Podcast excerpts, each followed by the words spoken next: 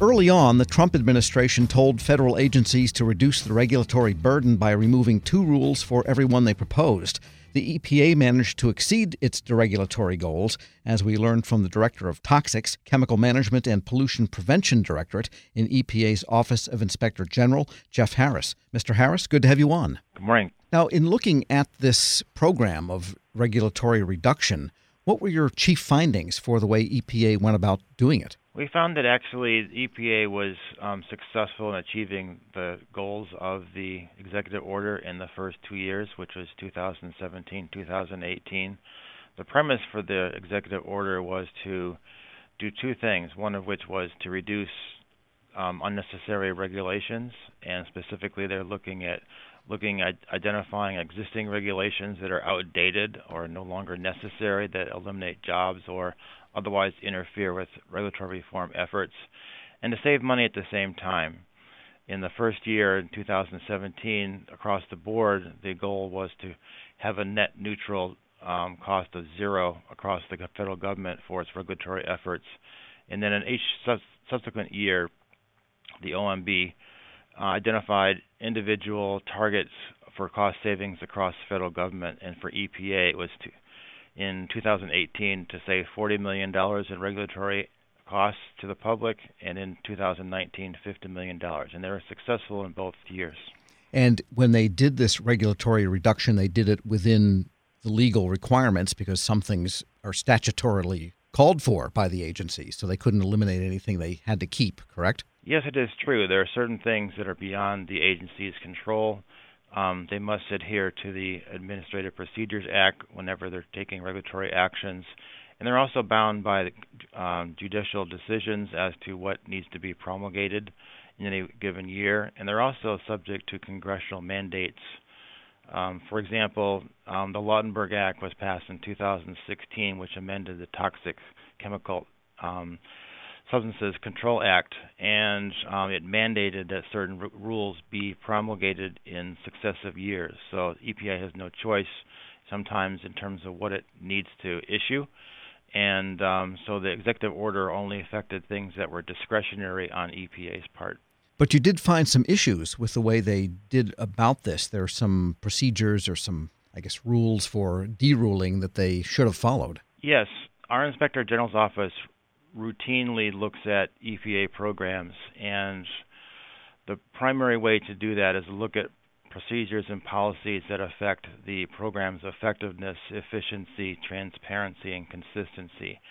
In this particular case, we looked at the efficiency and transparency of how EPA was making its regulatory decisions to comply. And we found that there were opportunities for increasing transparency and increasing outreach if it so choose going forward. And can you elaborate on that, transparency and outreach? Does that mean dealing with the people within EPA that are responsible for the rules, or dealing with the industry and the regulated entities? In the first year of the executive order, EPA made a major effort to get input from stakeholders who were affected by regulatory decisions, both for industry and the public sector.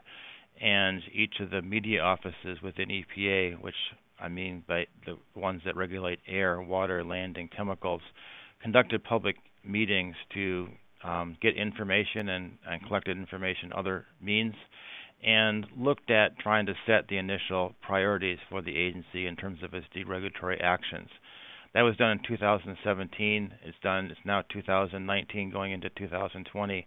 And we were interested in seeing the extent to which the EPA was going to continue to reach out to stakeholders and get more ongoing information about how things are going, what new priorities may be, and thought that would be a continuing issue that was a good idea, a good practice to begin with, and could be continued.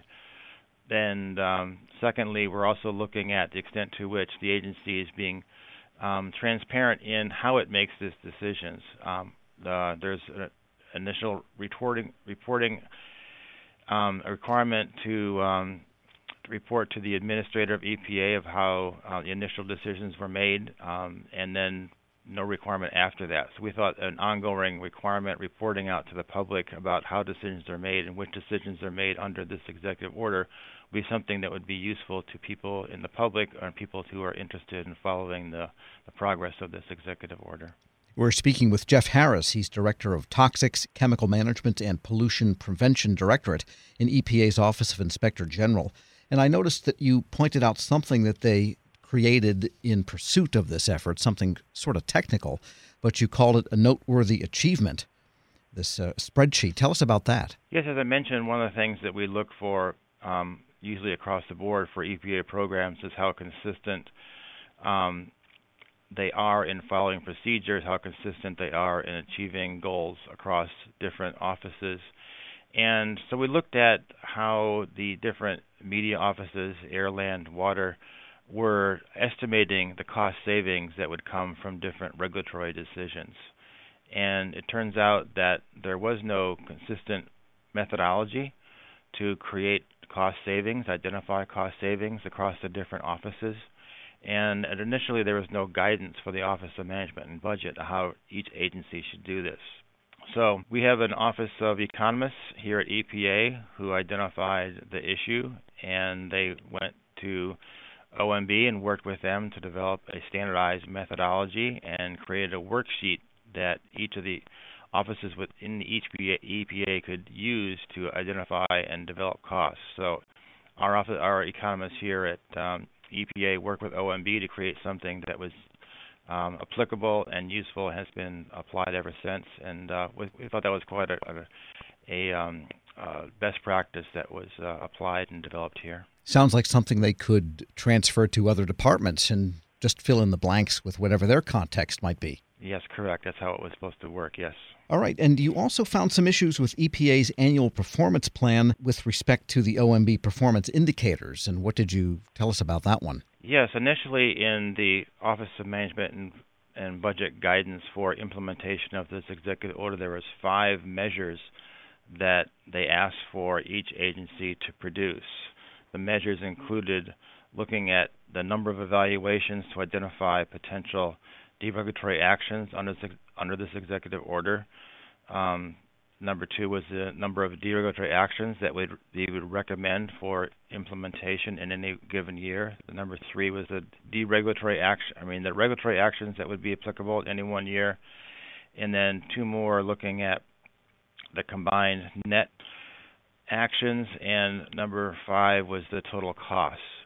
When we looked at the annual plan that was submitted to Office of Management and Budget by EPA, we found only 2 of the 5 measures included. And it turned out that in the 2.5 years since the initial guidance was issued, that basically EPA and OMB had negotiated a simpler form so that only the costs and the savings of each, the numbers and the savings of each executive order action would be included.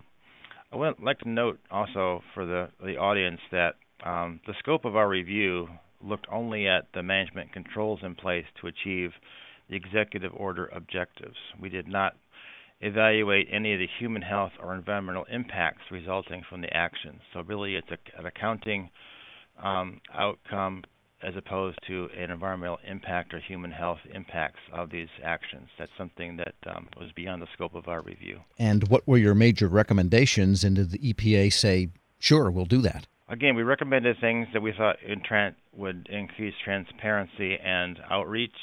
We recommended that the EPA specify the extent to which it's going to solicit more input from stakeholders.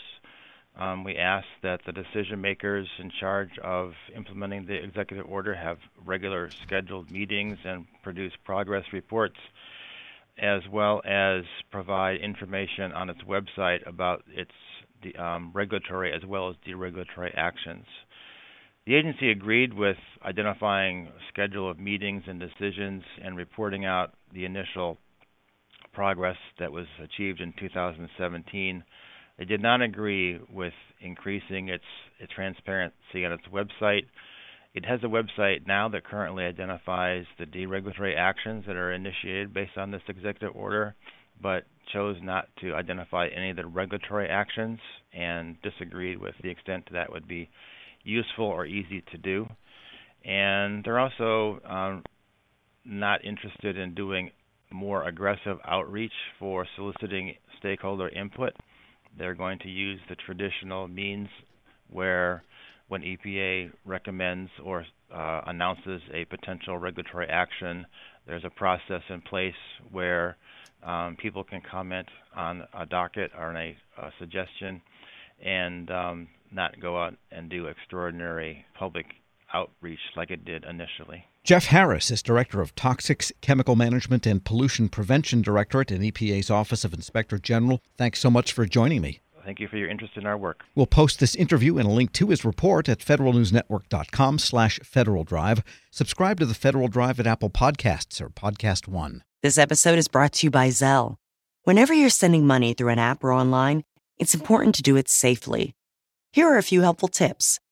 First, always make sure you know and trust the person you are sending money to. Second, confirm you have entered their contact details correctly. And finally, if you don't trust the person or your recipient is rushing you to send money right away, think twice before sending money through an app or online. Love Target? Well, you're about to love it even more. With Target's Red Card debit card, you'll save 5% every Target trip on top of everyday low prices, in-store and online. Debit Red Card links from your existing bank account. Visit target.com/redcard to get all the details. Restrictions apply.